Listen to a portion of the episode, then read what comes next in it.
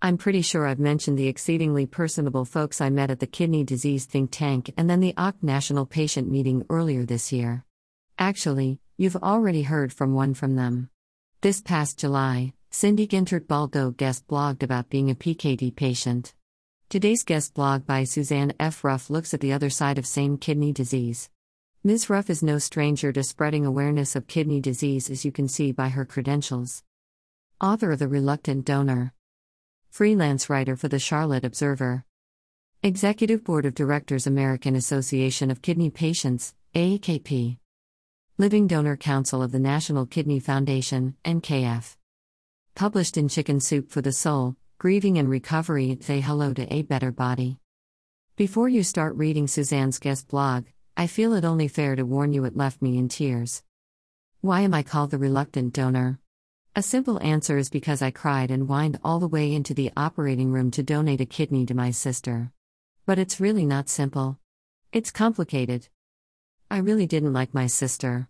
Okay, okay, I know.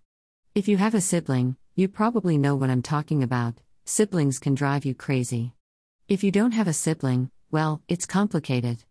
That's part of the reason I titled my book, The Reluctant Donor, but not quite the whole reason. On my journey to become a living kidney donor to a sister I didn't like, I learned a lot of things. Probably the most important thing is that although I may not have liked my sister, I discovered how much I love her. When I didn't like her, it was because she was crabby, grouchy, and scared. I learned something from that, too. My sister was crabby and grouchy because she was ill, very, very ill. That's what happens when you don't feel well, when your kidneys fail, and when you're scared, terrified, and afraid, you are not yourself. I also learned denial is a powerful thing. My sister was in denial. Kidney disease does that to you, my sister, I should know. We were born into a family chock full of people with kidney disease. Polycystic kidney disease, or ADPKD, autosomal dominant polycystic kidney disease, to be exact. This is a hereditary disease that causes cysts to grow around both kidneys, causing the kidneys to fail. If one of your parents carries the gene, our mother did, you have a 50% chance of inheriting the disease. My sister, along with my other sister, inherited that gene from our mother. Our mother, along with mom's two brothers and two sisters, inherited that gene from their mother. Yes, sorry, we were chock full of kidney disease. Over 23 family members now have or had the disease. We've had 10 deaths from kidney disease, including our mother.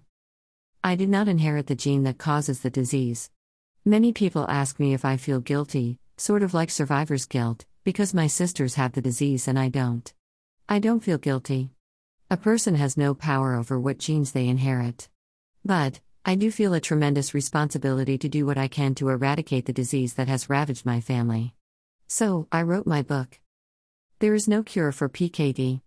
Growing up, I learned I was named after my grandmother who died of polycystic kidney disease before I was born. When her kidneys failed, the doctors told her there was nothing the doctors could do for her.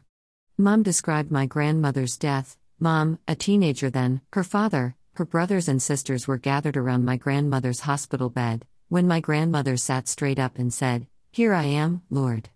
And died. The disease then hit five of my grandmother's six children, including my mother. Through their suffering and deaths, I have learned courage and faith. One of my aunts diagnosed with PKD in the 1960s was one of the first to be able to try the newfangled machine called dialysis. But, alas, there were not enough dialysis machines. My aunt was a Roman Catholic nun. She offered to give up her spot on the waiting list and died a few months later. She was 45 years old. Presently, my three cousins, all brothers, suffer from polycystic kidney disease. Their eldest brother, John, passed away from polycystic kidney disease, PKD, in 1996.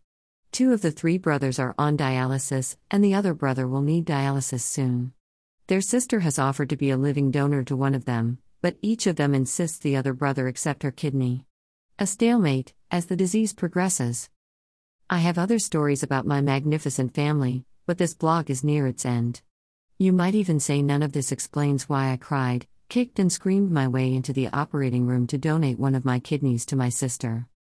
Plain and simple, I was afraid. I don't like hospitals. I hate them. Growing up, the people I loved most died in hospitals. I don't like needles. I don't like blood. I was afraid I would die, prayed the surgery wouldn't be a success, afraid my life would change because I donated. I was always afraid of polycystic kidney disease as one by one, people I loved suffered and died. Something happened to me, though, when my sister collapsed in kidney failure. My faith kicked in, and I stepped up. We are blessed. The surgery was a success. My sister is now a grandmother. Life is so precious. Having gained both another son in law and my first grandchild this year, I can only agree with Suzanne. And life was precious for me before. I'm reading her book now and enjoying it. Should you decide to read Suzanne's book, and any and all of mine, be sure to leave a review. Those are what get our books recognized. And in Suzanne and my cases, spreads awareness of kidney disease. Until next week. Keep living your life.